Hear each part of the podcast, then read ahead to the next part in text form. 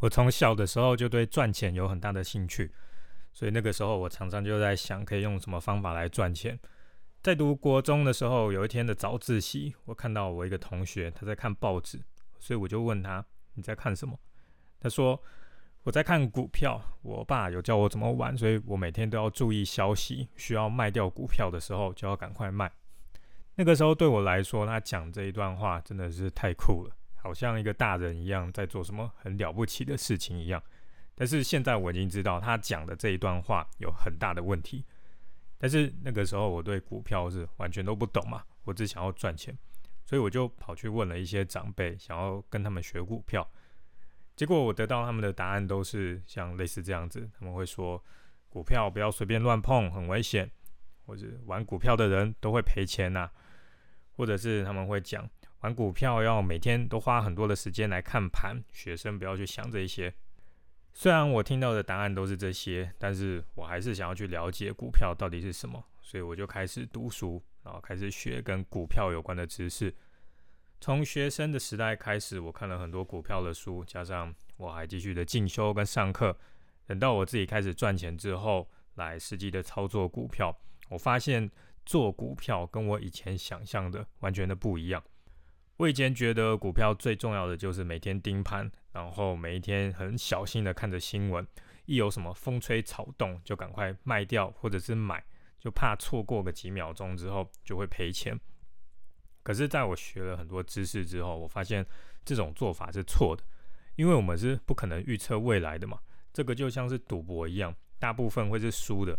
而且新闻上面的消息有很多都是假的。就算是真的，等我们收到消息的时候也来不及了，价格早就变了。我之前就有常常强调，创业的时候不应该要靠运气，需要控制风险，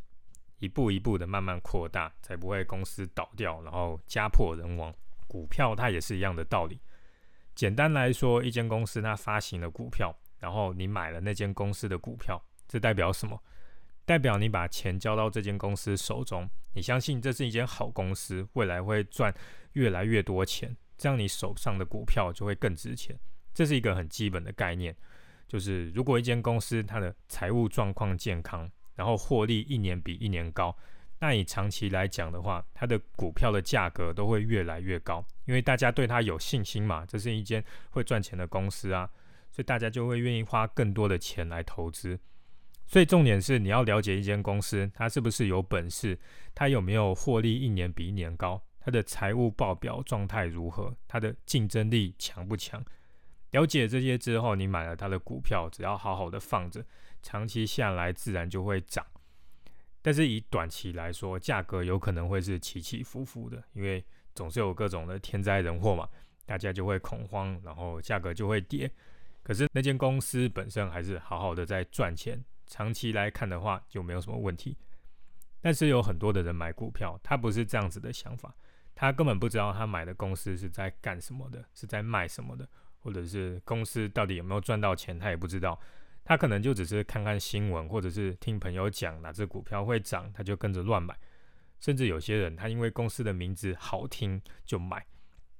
假设你今天有认识一个人，他跑过来跟你说。诶，我的公司需要更多的钱来进行新计划，你要不要投资我？有赚到钱的话，就会按照比例分给你；没有赚到钱的话，你的钱只能拿回来一部分，甚至拿不回来。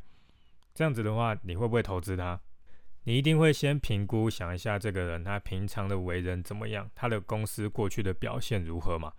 如果他平常讲话喜欢开空头支票，然后能力很普通，他的公司在过去都没有赚到钱。你会敢花钱去投资它吗？你会因为它公司的名字好听，或者是它旁边市场那些婆婆妈妈觉得它会成功，就去投资它吗？当然不会嘛。所以股票也是一样。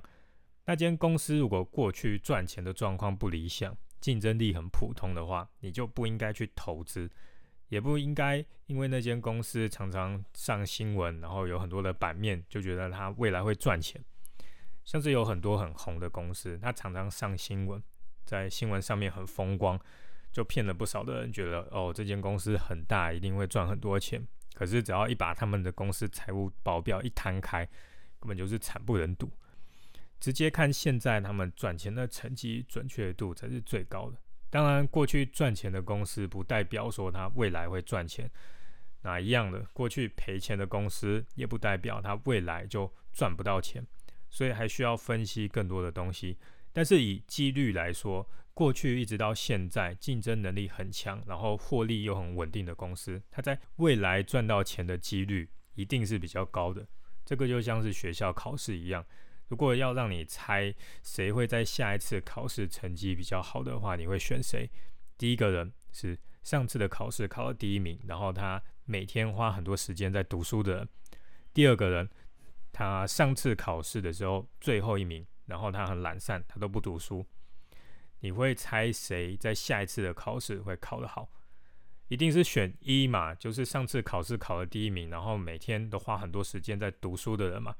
但是有没有可能说，那个很懒散的人突然变成一匹黑马，然后考试考得很好？或者是有没有可能上次考第一名的突然不想读书了，然后下次考试就考很烂？但这种可能性也是有的。但是你也当过学生，你会知道，以几率来讲，这个几率是很低的。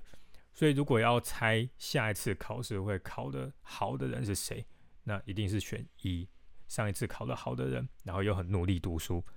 所以我现在的做法就是会去分析各间公司的竞争力，还有他们的财务报表，